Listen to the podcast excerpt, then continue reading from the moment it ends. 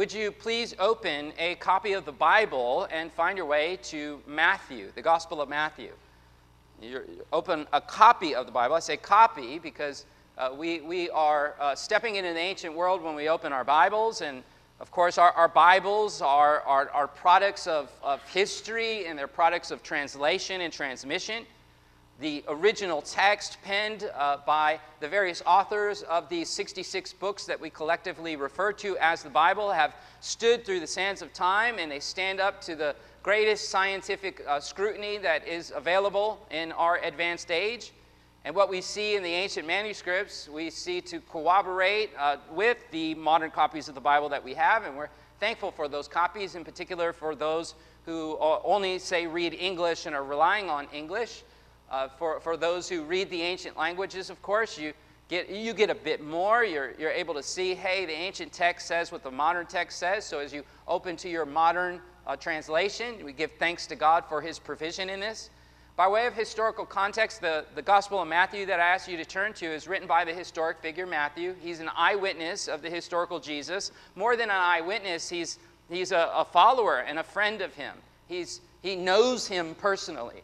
And so we, uh, we open to this text with eagerness and excitement and, and thankfulness because if we didn't have this text, there's certain things that we wouldn't know about the historical figure of Jesus. And who better to tell us than one who was close to him?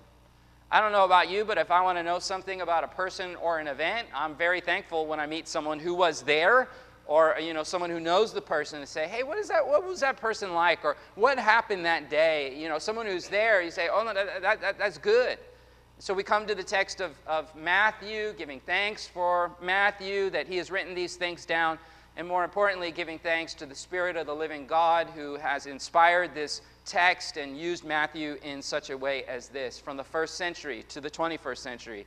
From the ancient uh, Jewish context of these, these men who wrote in Koine Greek all the way to Los Angeles in our modern English text. So, the title of my message this morning, if you have a bulletin or you, you, you downloaded the online bulletin is a special symbol for saints. And in this message, I want to talk to you about a very important biblical ritual that provides a symbol for us about our faith. And that biblical ritual is baptism. So, spoiler alert, I'm going to be talking about baptism this morning.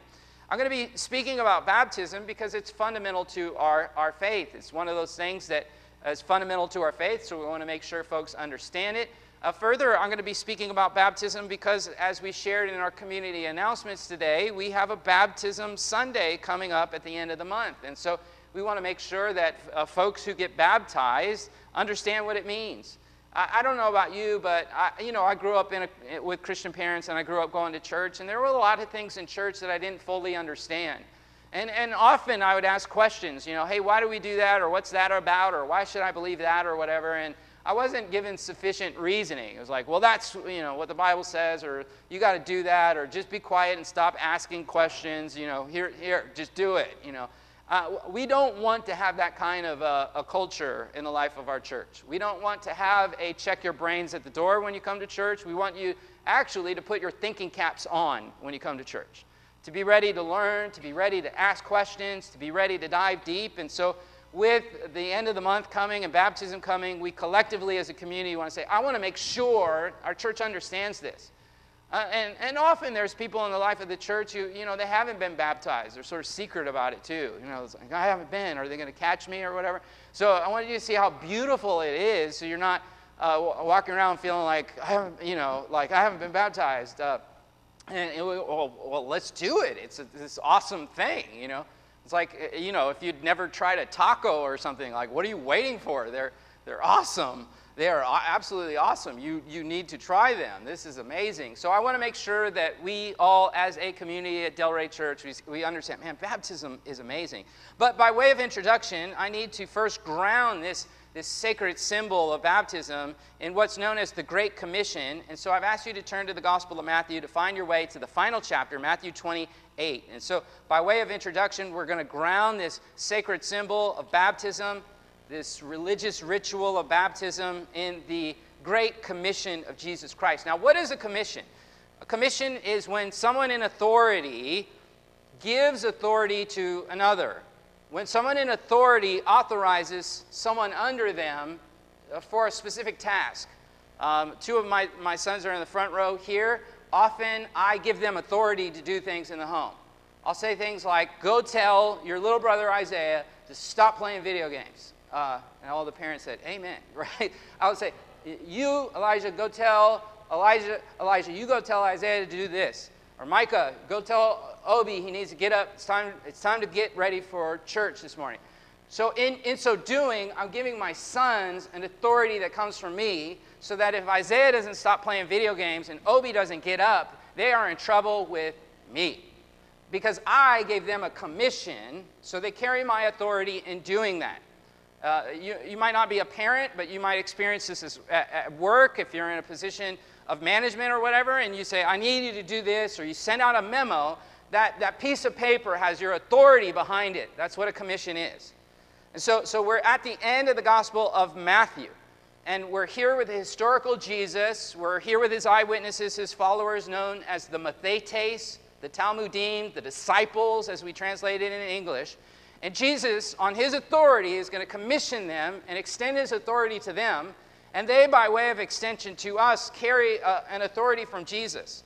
In terms of timing, to situate the text, the historical Jesus, when he gives this commission, of course, it's at the end. So, so we've finished his teaching ministry, we, we've, we've finished his, his, his life. He, he's hung on the cross and bled out to death and died in front of them in the public. A few days later, he rose victoriously from the dead and manifested, showed himself physically in the body, risen from the dead, to his disciples. They could touch him, they could, they could see him, and they listened to him. And he, thereafter, rising from the dead, taught them and, and, and, and was with them. And at the end of this, for some weeks being with them post resurrection, he gives them this great commission. Let's look at the text, Matthew chapter 28. Draw your eyes at verse 16. But the eleven disciples, they proceeded to Galilee to a mountain which Jesus had designated. And when they saw him, they worshiped him, but some were doubtful, the text says. Let's talk about that for a moment. They're worshiping him. It is a sin to worship anything other than God alone. This is a clear indication that the historical Jesus of Nazareth was rightly acknowledged as God, albeit in the flesh. He is fully man, to be sure. I'll say more about that but he is fully God, and so it's right for him to receive worship. He does not correct them and say, oh, don't do that. He receives their worship. So they're, they're worshiping. They believe in him. They've given their lives to him. They've, you know, he's risen from the dead. I mean, they're worshiping God in the flesh, risen from the dead. And yet the text says that they're doubtful. The text says that they're doubtful. Now, why are you doubtful? You've been with him for years. You've listened to him teach. You've you, you've seen his love for you. You've seen his grace. You knuckleheads are always doing dumb things. We got it in these gospel accounts. We read about it. And, and what does Jesus do? He just keeps coming after you, keeps loving you. He's a gracious guy. He's a loving guy. He's the best friend you have ever had. He is the smartest guy you have ever known. He has power that you've never thought was possible. He, he changes water into wine he makes dead people raise up. And even when he was dead, he raises himself up. How on earth can you do a miracle like that when you're not even there because you're dead? Dead people don't do stuff. Have you been to a cemetery lately? Nothing happens there. They're dead, they don't do stuff. But he rose himself up from the dead. Clearly, he's more than mortal.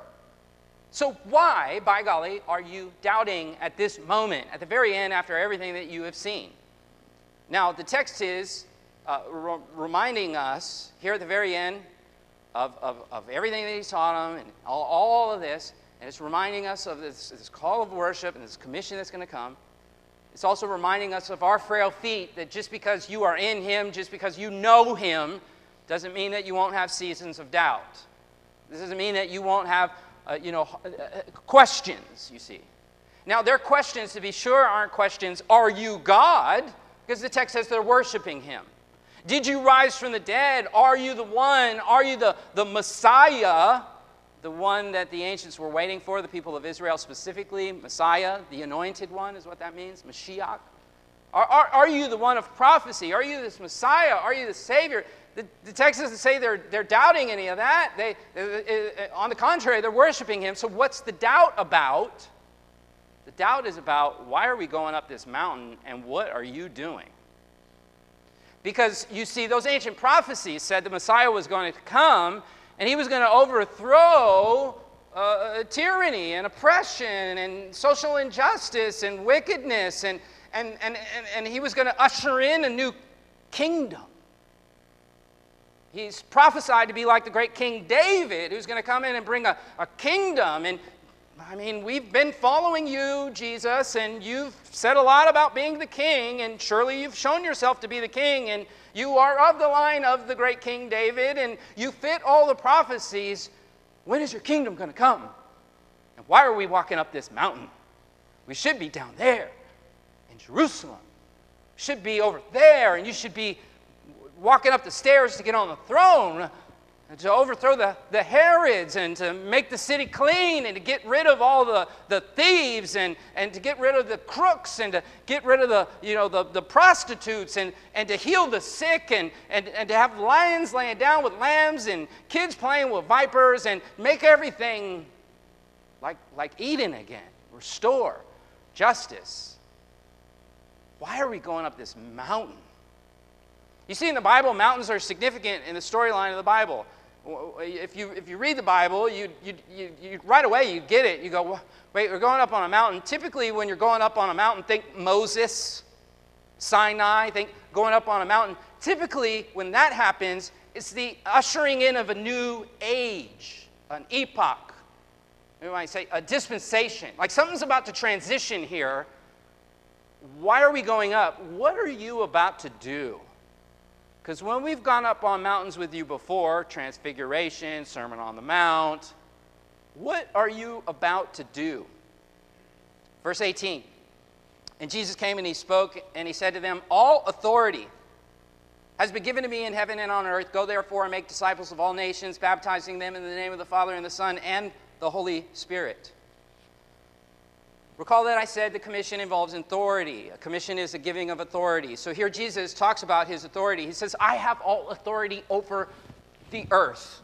How fitting to be on top of a, ma- a mountain so you have that, you, you, you can see, look, all, I have authority over all of this. In the book of Revelation, I, I love it. There's this scene in the book of Revelation where Jesus is depicted as a lamb who is worthy to open the title deed of the earth.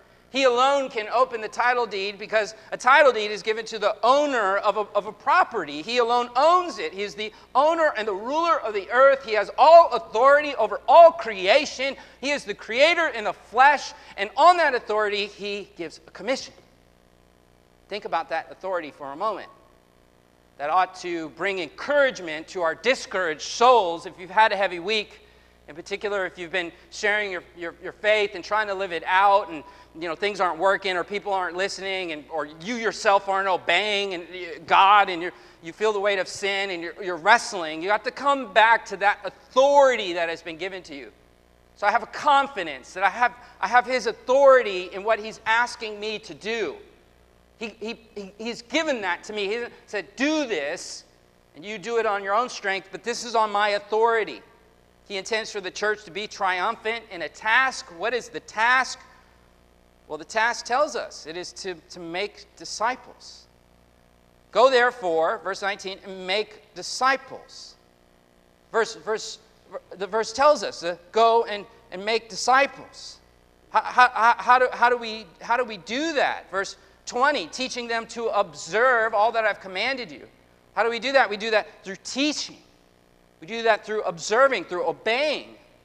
And then he, then he closes verse 20 by saying, And lo, I am with you always, even to the end of the age. So, so, so you have his authority, and you also have his presence. I'm with you. And again, this is an indication of his deity, that he's God. I mean, I can't, I can't be with you if you're in different places let alone in different times, to the ends of the ages, to the ends of the epochs, to the ends of the dispensations, through, through all of the eras, I, I will be with you. You have my word, you have my authority, and you have my presence. Now, if you were reading Matthew's gospel in one sitting, when you got to the end here in chapter 28, you would notice something uh, uh, about this I'm sending you into the world, I'm sending you to everyone talk. I, I, I, want you to go to all the nations. I want you to go to all people. If you're reading Matthew in one sweep, you would go, but that's not what he said in chapter 10.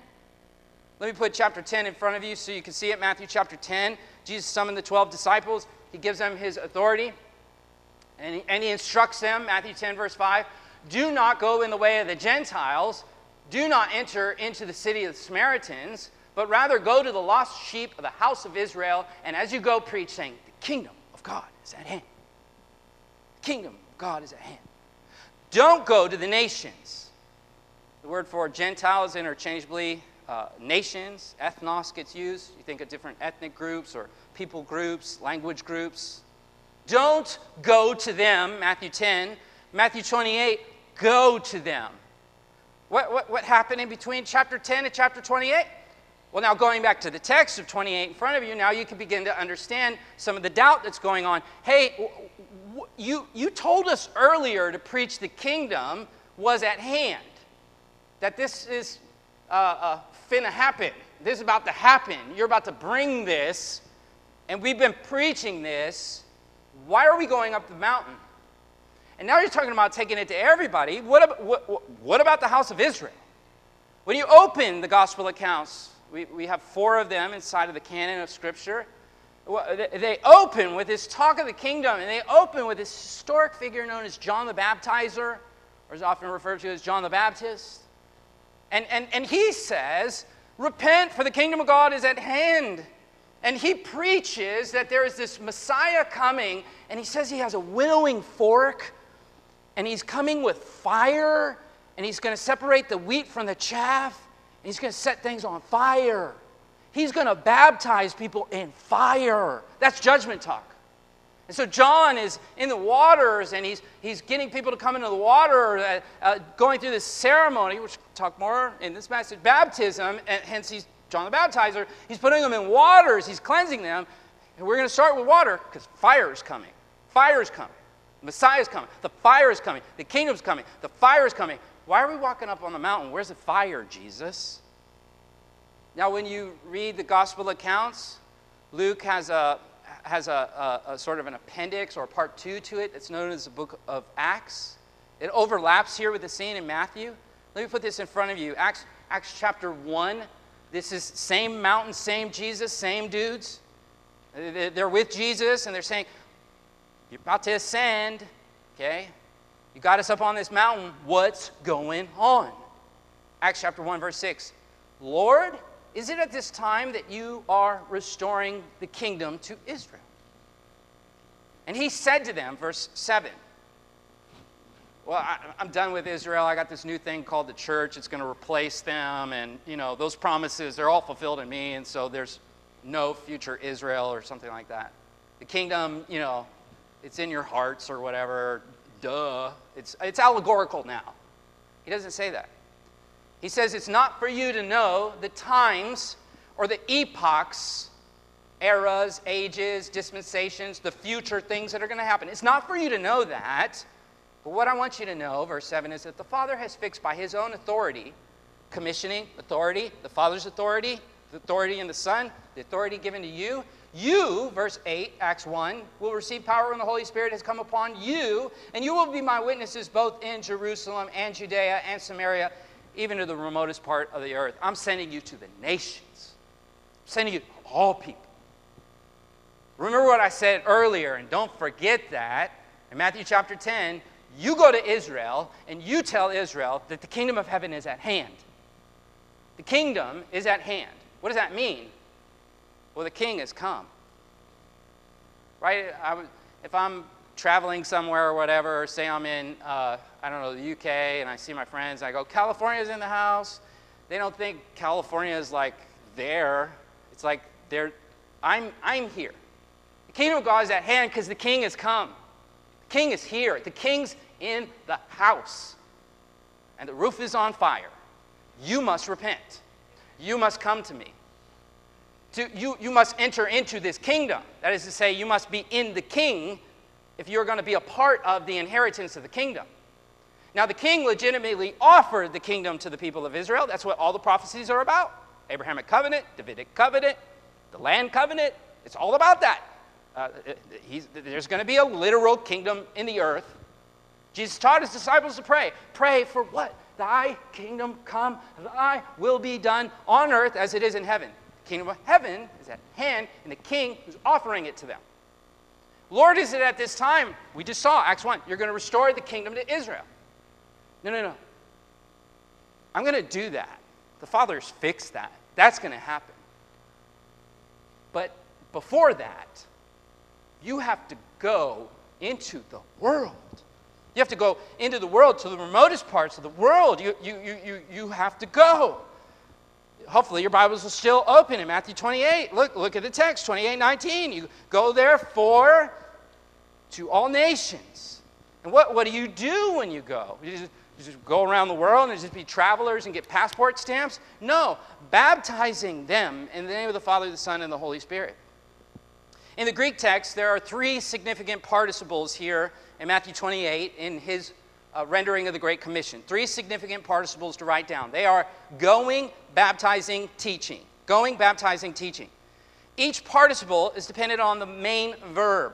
I'm going to put this main verb in front of you. Matheteusate. This is one Greek word that is translated into two English words, make disciples. So the commission, make disciples, has these three participles going, baptizing, teaching, and those participles are giving you the process of what it is to make disciples. And in this message, I want to focus in on this particular participle of baptizing, and hence the title this morning, a special symbol for saints. And before we, we, we get into focusing on the participle of baptizing, uh, you, you, know, I want you to see, look, they, they belong together. So though we'll be kind of isolating baptizing, uh, the, the teaching component or catechizing component is, is a part of that. The going component is a part of that. We don't separate them, they're all a part of the one thing. So we mobilize, that is go. We catechize, that is teach. We baptize, mobilize, catechize, baptize. They belong together. Now let's move by way of introduction in the Great Commission to talk about the second point on your outline the imagery Baptism involves imagery, and now we're going to focus in on this specific participle of baptizing. What, what is the imagery of it? What is its significance? The word baptize or baptism comes from a Greek word, baptizo. It is a word that simply means to dip or to immerse. It is a word that invokes uh, uh, imagery, specifically of immersion. The word appears 73 times in the Bible, 71 times as baptizo, and two times as baptizomai. Baptism is a practice of immersing people in water. So when we see baptism inside of Scripture, it is common to see phrases like coming up out of the water. You come up out of it because you went under it. Here I put in front of you Mark chapter 10, Mark chapter 1, verse 10, that says, you know, immediately coming up out of the water. You come up out of the water because you've been immersed into the water. Baptizo. In uh, Greek literature around the time and thereafter, baptizo always means that. It always means immersion, being immersed in water. Uh, but now, that said, in some traditions in the history of the church, you have sprinkling and, and pouring traditions where someone gets the water and gives you a little, you know, gives you a little water gun, uh, gives you a little pour or whatever. Um, you know, and that comes in the history of the church. Uh, granted, if you're in a desert or somewhere that doesn't have a lot of water, I mean, I think that would be appropriate. But historically speaking and etymologically speaking, this word means immersion. There are other words that could be used for sprinkling, for pouring, and whatnot. And those words are never used inside of sacred scripture. And so there's, there's something about this practice of baptism and, and, and being immersed that invokes certain imagery that is very important. I, I, I wouldn't want to argue with someone or waste time, you know, oh, you pour, you're not keeping it real. What's up with the sprinkles? That's not baptizo. You got to keep it real. You know, I, I'm not going to trip over that. Uh, that said, typically those who sprinkle and pour, they typically uh, are a part of traditions that will baptize uh, babies and infants. Uh, and obviously, you don't want to hold a baby underwater. Although in the Orthodox tradition, you can find some videos on YouTube of priests doing that, and they're kind of funny. But anyway, uh, typically those go hand in hand. And as we begin to get through today's message talking about baptism, you'll see why uh, we don't baptize or sprinkle or pour babies in particular. So that actually is more of a substantive issue than uh, whether you, you spray or pour or absolutely immerse. But originally, it's about immersion.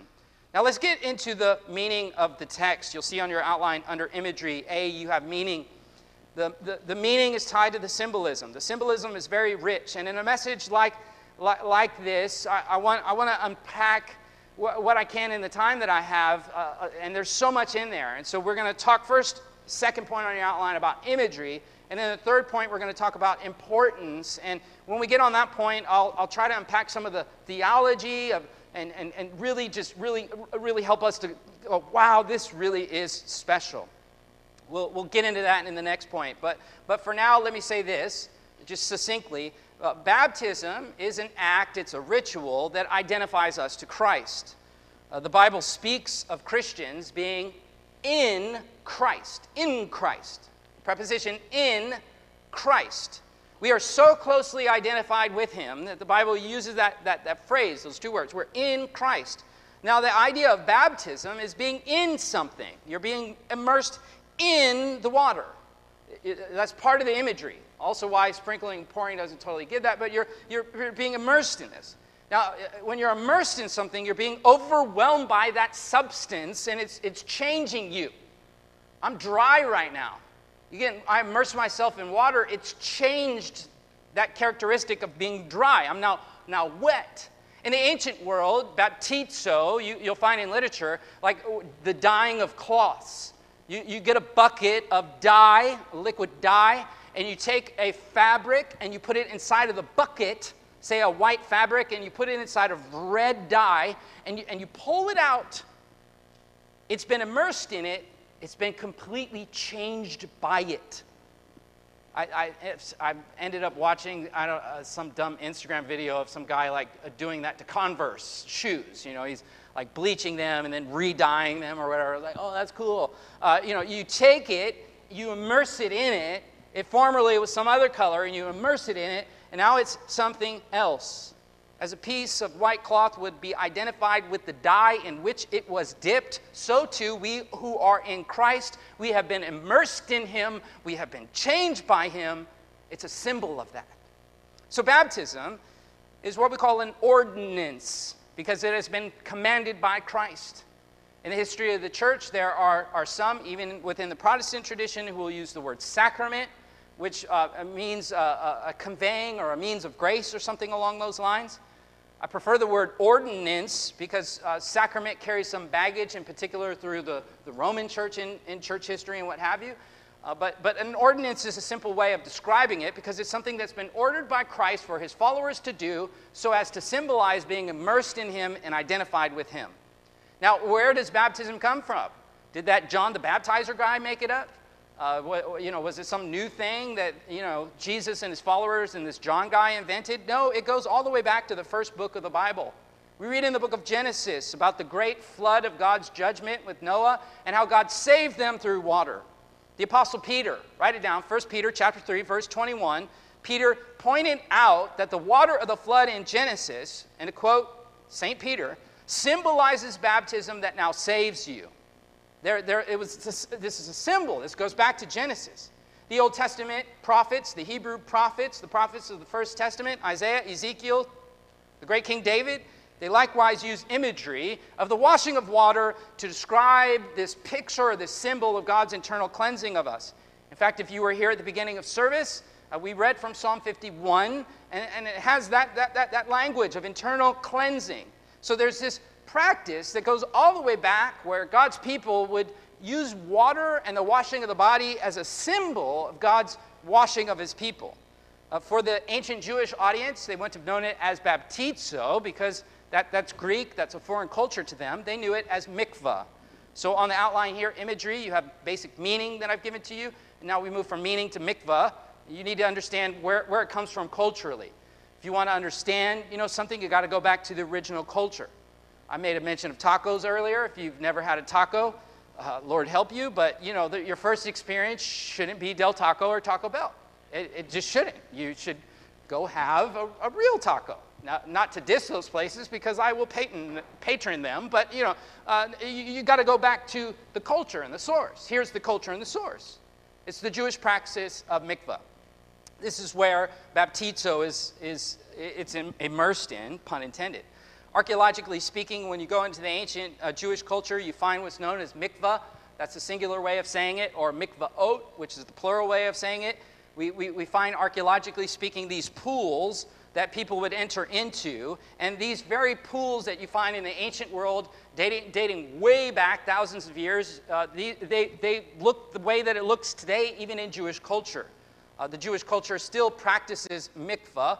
Put this picture in front of you with modern example, and there you see an archaeological dig of an ancient example. Uh, typically, in the ancient world and even contemporary times today in Jewish culture, the mikvah were uh, indoor. They were, they were indoor, and you would enter into the water and you'd be immersed in the water, and this was a part of ritual cleansing. Now, in ancient culture, the mikvaot were, uh, it was a regular part of their worship. So when you approach the temple, outside of the holy temple, there's mikvaot. The, the, the, the priests have mikvah typically attached to where they live. And so you would, you would go through ceremonial washing as you approach God all the time. That was, it wasn't a one-time thing, it was a, a regular thing. And so while mikvah and baptizo, they, they overlap, there, there are some distinctions there in that mikvah was something they regularly practiced to remind themselves of their need to be washed by God because of, of sin, whereas the Christian practice is something we do only once. Now, that said, in the ancient Jewish culture of mikvah, they actually had a mikvah that they only did once. And this is very significant because it helps us understand our practice of baptism. John, John the Baptizer, he wasn't baptizing in mikvaot that were indoors. Where was he baptizing? Outside, down by the river, right? The Jordan, right? Now, now, now, at first glance, you might go, what's the big deal? Because they had indoor mikvaot, the outdoor mikvaot of the river that flowed through the city was reserved for a specific thing. When a non Jewish person, a Gentile, wanted to convert to, to, to the faith of Abram and Isaac and Jacob and David when they wanted to become a part of the common, of the inheritance of Israel. When, when they came to believe in the God of Israel, they would take them down to the river and they would have them go through a mikvah of conversion. You, you, we believe that the God of our forefathers has saved you. Though you were outside of our people, He has rescued you, He has brought you in. The Hebrew Bible has all these prophecies about the God of Israel saving the nations and bringing the nations in. And in fact, the kingdom anticipates the nations coming to Him. And, and Israel was supposed to be a priesthood to the whole earth. And so we expect the outsiders to be brought in. And when they, they, they come, when God saves them, they stand before the people outside and they say, I believe your God is my God. And they get baptized in the river. The outsider is brought in. So, John the Baptizer, when he goes down to the river Jordan and, he's standing outside of the temple and he's saying, Repent and be baptized, his audience is Jewish. That, sh- hopefully, it's hitting you. If not, let me help you. The Jewish man is treating the Jewish people like they're outsiders, like they're dirty Gentiles. You, you're not, you, you, might, you, you, you might have the right pedigree, you might have the right ancestry, but you're not actually in him. You must come to these waters. You must enter. And the waters of the Jordan, the archaeology on it, they're, they're murky waters. Even to this day, when you go, they're murky, dirty waters. It's not a nice, it's not nice. You got to get into these dirty waters that's a part of imaging your dirt and your filth. You got to get in, in, into these waters and confess that you're not actually in. So, John is a Jewish man. He's kosher, he's law observing, he's orthodox. It would have been a scandal that John was treating the Jewish people this way, baptizing them outside. Now, now you're in the promises. If you're interested to read more on this, New Testament scholar Craig Keener has written about this in the Bible Backgrounds commentary. I'll give you a quick quote. Dr. Keener writes Pagans wanting to convert to Judaism would repent and be baptized. And so here, John, the baptizer, treats Jewish people on the same terms as pagans. That's why it was a scandal. That's why the guy got his head chopped off. right? You're, out, you're outside insulting our people. You're, you're outside of the temple where there's all these mikvah, uh, mikvaot, uh, like they don't count, like they don't wash, like they're not our, our symbols. And you're, you're bringing the people out there. So the baptism's tied to mikvah in a sense, and we do it once, like they did for converts from, from, from the Gentiles into the people of Israel. And, that, and that's how we understand baptism. If you've come to faith in Christ, we're, we're all outsiders. We're all outsiders. We enter into these waters to, to depict that He's brought us in to the covenant community. It's worth noting that John the Baptizer in the New Testament is really the last prophet of the Old Testament. If, if we're rearranging the books, I would include the, the gospel accounts within the First Testament. And when John baptizes in the Jordan, he's, he's in ushering in those Old Testament promises as he's baptizing. He's, he's fulfilling prophecy. And what were these prophets doing in the days of old when they were baptizing people? They're using water as a symbol that we, that we, we, we need to be cleansed. They're using water as a symbol of the anticipation of the anointed one who would come and wash everyone. That moves us from meaning to mikvah to, to Messiah. Before we get to Messiah, it's worth noting that even today, this is a quote from the Jerusalem Post, when a Gentile, read the quote, a Gentile who converts to Judaism miraculously becomes a part of the people of Israel. This is accomplished by total immersion in the living water of the mikvah, the ritual bath. That's a quote from the 21st century. So that, that practice is still alive today. And in the Jewish community that's still awaiting the Messiah to come in the hope of Israel and these things, uh, we look back and see the early Jewish community that received the Messiah and those things, and we go, wow, this is, this is amazing. So all of it then is pointing from Messiah, meaning mikvah to Messiah. John preached the kingdom was at hand. We saw that in the book of Acts. Are you going to restore the kingdom to us? The baptism of John is tied to the preparation of the Messiah. Later, the baptism of Jesus and his followers is overlapping with this symbology. It, it, it's no longer about preparing the way for the kingdom because the king has come. And he's told his disciples to pray for, Thy kingdom come, Thy will be done on earth as it is in heaven. And he has said the times and the epochs are fixed for the kingdom to come. So now baptism is a picture of those who have received the king who had come and those who, who, who are taking on the hope of the kingdom that is to come. It is something that we do as a symbol, as a sign of faith, of being saved by him. It symbolizes what happens inside of a person.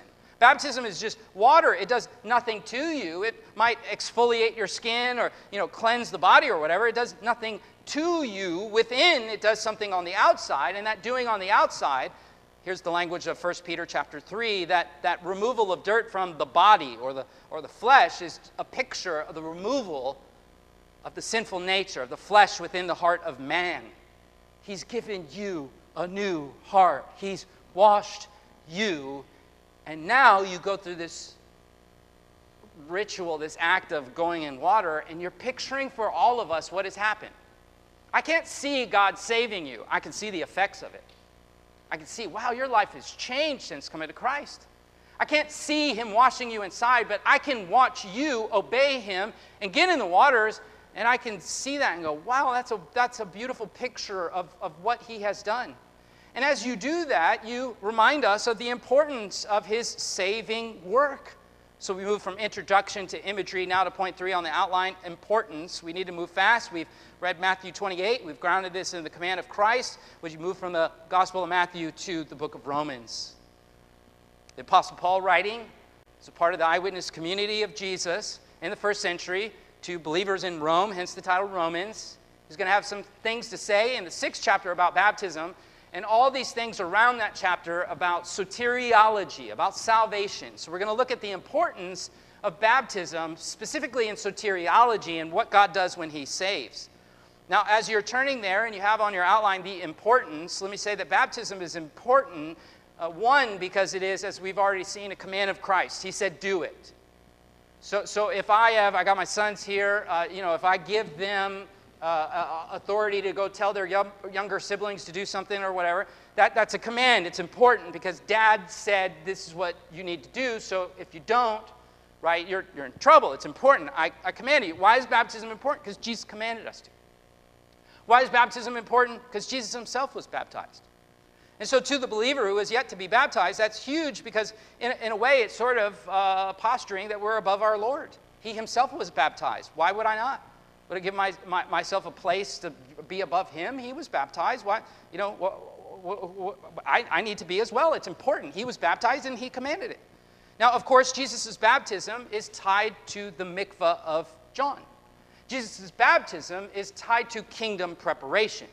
So the baptism of John and the baptism that Jesus underwent is different than the baptism that Jesus commands his followers to do. Because th- this is a one time act symbolizing the one time act of salvation, and it's post resurrection. Those are different things to understand. So, so it's different. And that was a part of the confusion going back to why they were doubting Matthew 28. Like, is the kingdom about to happen? Like, what, what's going on? And now we're doing mikvah, acknowledging that the king has come. You, you know, so the overlaps are significant, but they are distinct to be sure.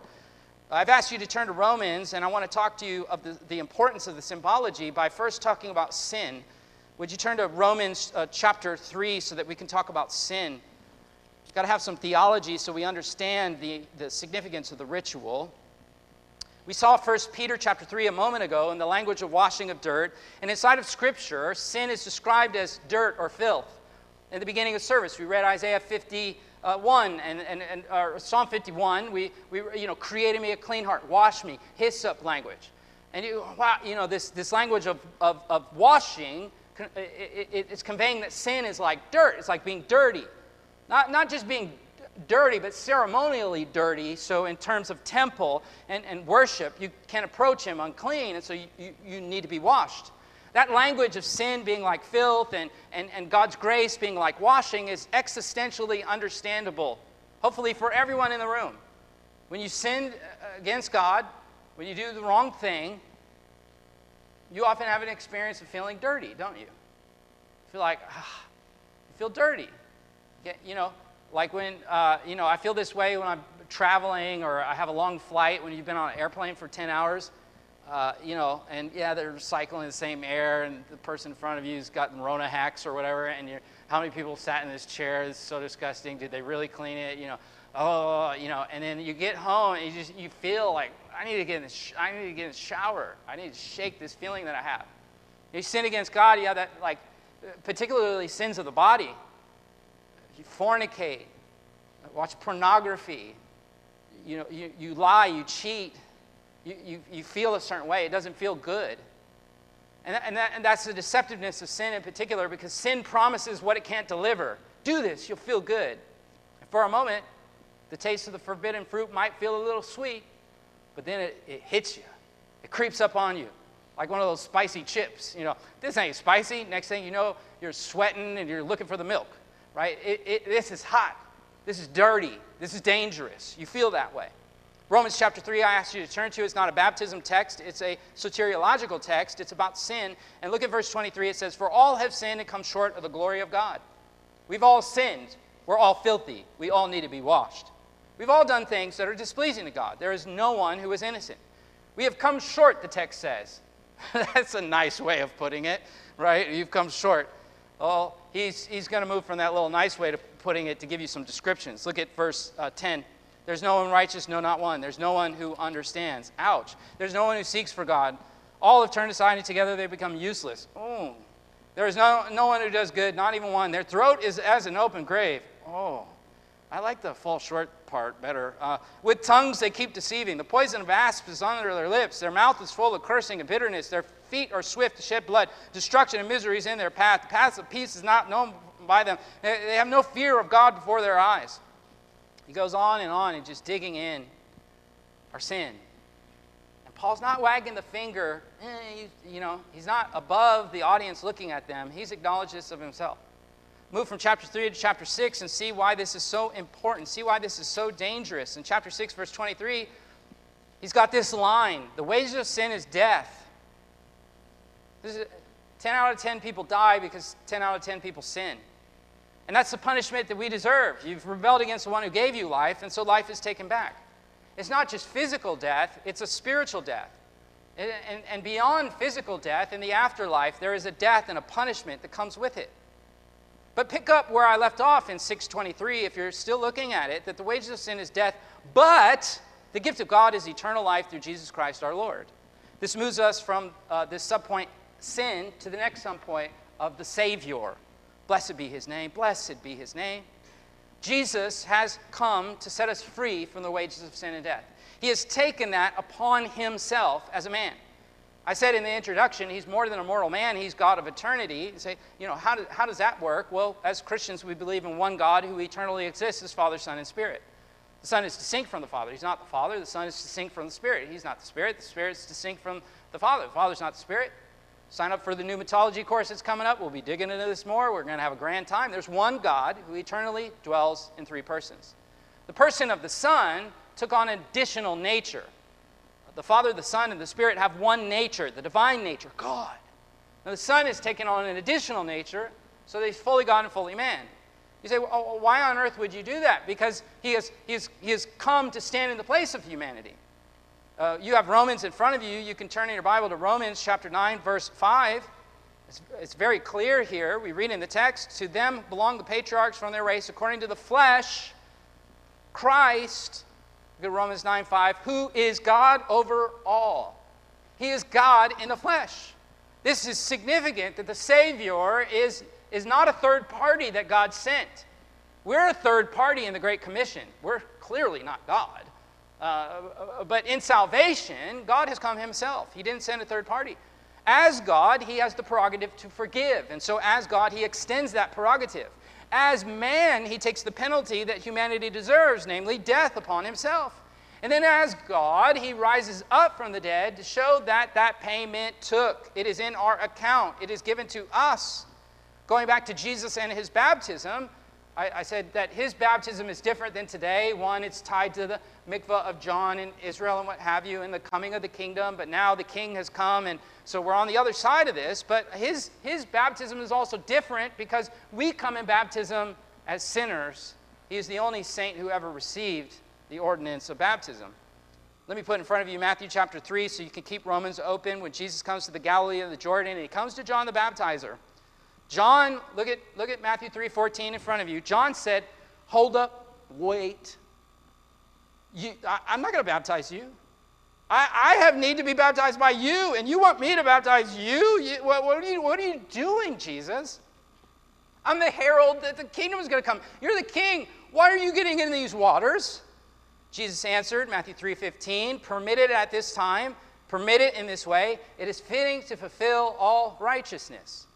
You see, his baptism isn't tied to repentance, it's tied to righteousness. When Jesus got in the waters, it wasn't a symbol of cleansing, it was a symbol of him taking those dirty waters upon himself, just as he took our dirt upon himself on the cross when he hung and he bled out and he died. He who knew no sin became sin. He got in the dirty waters, he took our dirt upon himself. He was and he is God. And when he was baptized, we, we see evidence of this. Continue reading in Matthew. I'll put it in front of you. Verse 16. After he was baptized, Jesus came up immediately out of the water. Baptizo, again, it's immersion. He didn't get a sprinkle, sprinkle, pour, pour. Uh, and behold, the heavens were opened. That's, I've baptized a lot of people, and that's never happened. Because he's the King of glory. So the heavens open, and the Spirit of the living God, descending upon him as a dove, lights on him. And verse 17, a voice out of the heavens comes and says, This is my beloved Son in whom I'm well pleased. Again, going back, there's one God who eternally dwells as Father, Son, and Spirit. And here you see them all active in this scene. This, this is incredible. Inside of the Bible, when, when doves appear, new ages are dawned. We think of the dove and Noah and the end of the flood and salvation has come. It's, it's that, that, that, that same imagery. There's a new age that is dawned in the one who has come. He is the son of Adam and the son of Abram. He's come into the dirty waters and he has entered into them to take our guilt and our shame upon himself so that we then can be washed by him and we can enter into those waters and we can give a picture of what he has done for us. He has saved us. So we move from sin to Savior to salvation. I hope you still have Romans open. Turn to Romans chapter 5, verse 8. But God, look at it, look at it, but God, Romans 5 8, but God demonstrates his own love towards us in that while we were yet sinners, Christ died for us. He made the payment in our place, He died for us. It's vicarious, He's a substitute. The, the, the, the car was coming and was going to hit us, and He pushed us out of the way and took it and died in our place. That's Romans 5 8. Turn, turn, turn a couple of pages. Find Romans 10 9. What does Romans 10 9 tell us? That if you confess with your mouth Jesus as Lord and you believe in your heart that God raised him from the dead, you will be saved. You, salvation comes not through doing works, You got to do this work of baptism to get saved. You got to be a good boy or a good girl. You got to obey him to be saved. You got to do, do, do. Don't do this, don't do this, don't do this. Do, don't, do, don't, do, don't. And if you do enough do's and you, you stay away from enough don'ts, then God's going to save you. You scratch his back, he'll scratch yours. No, no, no, no. The message of the faith is not do, the message of the faith is done. He did what you did not do, he does what you cannot do as a corrupted child of Adam. He is the new Adam who has come. He's the first piece of the new creation that has come, risen from the dead, stood in your place. And he offers you salvation. What does it mean to be saved? It means to be rescued from wrath. Right? I was saved from that. I was saved from that punishment beyond being saved from the punishment, we're being saved from the righteous judgment of God Himself. You're being saved from the Father's judgment. He, he, the Son, saved you from the Father's punishment that was coming your way, and He took it upon Himself. Father, forgive them. They know not what they're doing. He is said to be here, Romans 10 9. Who, who is He? He's the Lord. What is a Lord? A Lord is someone to be obeyed, your, your master. It, it, it burdens my heart that much preaching I hear in contemporary churches today never tells you that He's Master, He's Lord. Never tells you that that means you must obey Him. Never tells you that you must bow your knee to Him. Never tells you that one day every knee will bow, every tongue will confess. Never calls you to repent, to seek Him, to bow down before Him. Much of the preaching I hear, Jesus is not Lord, Jesus is a therapist. He's a lapdog, He's company. He's a buddy. He's a, you know, he's a friend. Add him to your friend list. He's, uh, you know, he's a funny guy or whatever. No, no, no. He's, he's Lord.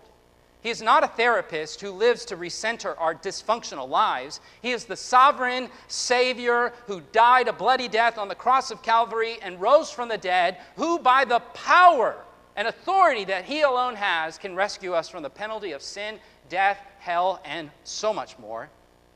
Let me ask you do you believe Him? Let me ask you do you know him? What does it mean to believe in him? Well, you know who he is, and you make assent to who he is, and you trust who he is. Uh, for you kids who are in the room, you can't rely on your parents' faith. Uh, God has children, not, not grandchildren. You must come to him on your own. You must believe that he has died for you. You must receive this great gift. Romans 10:9, you must confess with your mouth Jesus as Lord. Romans 10:13, whoever calls on the name of the Lord will be saved. Call on him now. I beg of you, I plead of you, call on him now and be saved. Come to the waters of baptism and display that wonderful act that he has done. And that act is just that it's a display. It won't do anything. It won't do anything. Call to do is to believe and repent. And let me remind you that belief and repent is a grace, it's a gift that comes from God. Now, uh, saying that, I got to quickly land the plane. I, I, I, you know, the hour is upon us. But I would be remiss if I didn't say something about uh, the confusion and the cults that uh, sort of propagate confusion when it comes to baptism. So, a quick sidebar, and then, and then we'll, we'll, we'll land this plane. But let me put this in front of you because Again, I feel a sense and a burden here as, as one of your pastors to share this with you. Acts chapter 2, verse 38. Uh, cults and the confused love to quote this verse. Peter says, Look at it, it's in front of you. Repent, let each of you be baptized in the name of Jesus Christ for the forgiveness of your sins, and you will receive the gift of the Holy Spirit. There are cults out there who like to confuse people, and they say, If you are not baptized in water, you are not saved. Now, before I explain, and they use this verse as the proof text. See, it says that you have to be baptized for the forgiveness of your sins. Now, before I explain why that is wrongheaded, it is important to note that when you are reading the Bible, or any book for that matter, you have to filter what might be unclear through what is clear. And in the case of baptism and salvation, the Bible is very, very, very clear that salvation is a grace through faith in Christ, not by works of any kind, including baptism. It's done, not do. In our public reading of Scripture, we read Ephesians 2. It made that loud and clear. We are saved not by works, but by faith. So then, why then are people confused here? Well, part of this is the manipulation and the power of cults. Part of this is the way that people prey on a culture that is biblically illiterate. Well, they might say, yeah, well, you could say that, but, but look at your book. That's what it says. Join our, our, our, our, our cult, you know, and, and you got to get baptized by us or you're not saved or whatever. Well, okay, let's deal with what the text says. That's a misunderstanding of what the text says. The, you are taking the word for and you're pushing all this stuff into it, this works based salvation, into the word for. Now, that word for uh, that we have in the English comes from the Greek word eis. Uh, like the English word for, it has various different meanings. Those who claim that you have to get baptized to be saved are taking that word for and they're interpreting the word for as in order to get. You want to be saved from God, you want to be rescued from hell, you want to have a relationship with Jesus, you want to be a part of the kingdom that is to come, you have to get baptized in water in order to get that stuff. So they're taking the word for and interpreting it as in order to get. The fact, however, is that in both Greek and English, we are not locked into that meaning. That understanding is wrongheaded. Consider this helpful example. Okay? When, when someone says, take two aspirin for your headache, take this Tylenol for your headache, take this ibuprofen for your headache. It is obvious that I don't mean take these so that you're going to get a headache, right? That's not what that's not how the word for is operating there. But, but take these two pills because you already have a headache. In, in this case, in Acts 2.38, we see it is be baptized because you are saved, because you are forgiven, because you have repented, because God has washed you. And this is why we don't do that to babies or infants or anything, and certainly not to those who don't believe in God, because if you don't believe, then what's the point of doing it? It's supposed to picture that you're already saved. We see the word eis is used in connection with baptism this way in Matthew chapter 3 11. I'll put it in front of you for sake of time. Here you read the clause baptize you with water for repentance. And the same word is used there, eis. Obviously, in Matthew 3:11, this is John the baptizer preaching, I baptize you with water for repentance. He's not saying, you get in this water, it's going to make you repent. Right? That's like Nacho Libre. You remember the scene where he sneaks up on, on dude and he just dunks him in the water? like, if that were the case, we just, just fill up water guns and just go save all of our friends. But that's not what the word for means in this context. Hopefully, you still have Romans open. Look at Romans 6 3. And finding Romans 6 3, that line, it says, baptized into eis, it is, baptized eis his death. Now, the word into here, the word eis, is, is, replace that with in order that, and it makes no sense. Be baptized in order that his death? That doesn't make sense. Paul has a similar phrase, if you are, are taking notes, and I hope you are, 1 Corinthians 10 2, where you can see, again, eis used in conjunction with baptism, and it is not, it's not saying in order that. That is a ridiculous understanding of how the word for or eis is functioning in the text. It cannot mean that. Baptism is not required for salvation. That said, while not required, it is regular, it is expected, it is commanded. And so we, we, we come with that understanding. Now, back to the text, back to the outline sin, Savior, salvation, security. Uh, Romans chapter 5. Let's move quick. A wonderful message in Romans chapter 5, verse 1. We have been justified by faith, not by baptism, not by works. You've been justified by faith. Therefore, we have peace we have shalom with God through our Lord Jesus Christ. And the point on your outline is security. It's secure. Peace has come. You are no, no longer at war with God. You are no, he's no longer your enemy. You, you no longer fear him in that way. We fear him in a different way because he's holy and he's God, but we're secure in him. Move from Romans 5 to Romans, Romans 8. What does Romans 8 1 tell us? There is therefore now, what does it say? No condemnation for those who are in Christ Jesus. We are secure. The wrath has been paid, it's been, it's been paid in full. Romans 8 in front of you, look at verse 38. I love this. I am convinced that neither death, nor life, nor angels, nor demons, nor, nor the, the present, nor the future, nor any powers, height, depth, anything in creation will be able to separate us from the love of God that is in Christ Jesus our Lord. You look at baptism and you go, that person's been washed. That person's secure. It's done. Donezo. It's done. Done. Done. He paid it all in full. You were washed. It's done. It's done. You're secure. The final point on your outline, if you flip your outlines, we've covered introductory, Great Commission, imagery, cleansing, the importance of this, now the implications. You have some final references on your outline, and there's not time to look at them. Have been saved. Notice the call. He ordered, he commanded. So I, I would be remiss if I preached a, a sermon on baptism not to call and to command and to order for you to be baptized. And baptisms are coming up, end of the month. Sign up, let us know. We love to see it. We're going to keep talking about it because we want to make sure people understand what they're doing. We want, we want to make sure that, that you get this. Believer, what are the implications of this? Think of the sin, the Savior, the salvation, the security that we're talking about. Eternal lives are at stake in the proclamation of the gospel. We've been commissioned. The implication of this is we need to go into Los Angeles and the world sharing the good news of Christ. We, we need to get out there. Wrath is coming. The, the one with the winnowing fork who separates the wheat from the chaff, the baptism of fire is coming. We must proclaim him. Speaking of fire, some of you uh, are, are aware this week there was a horrible accident on La Brea and Slauson. I live around the corner. I go through that intersection all the time. It's a hor- horrible thing. Uh, the news reported immediately of five people died. I guess they discovered a sixth in the fire. Uh, sidebar one, one, of, one of them was a pregnant woman. It just shows how fallen our world is because the death count would be four because they didn't, uh, you know, some of the news reporters wouldn't count the, the baby. See, that's so demonic, so twisted. You, you, you let your own political garbage, you can't even, you know, those five, those five that, that baby's a human. You see that loss of life and the report of the six from the fire. And, and I, am reminded, uh, watching it, I, I drive through that intersection almost every day. I deserve to be clipped. I deserve to die. I deserve to spiral in fire. That's what I deserve. You watch the cars that made it through, and you go, man, that was like a miracle. Like how, how those cars made it through. The one car that was a miracle. I'm reminded that, that that's what I deserve. When I see tragedy and death, I'm reminded, man, that's what I deserve. I deserve death.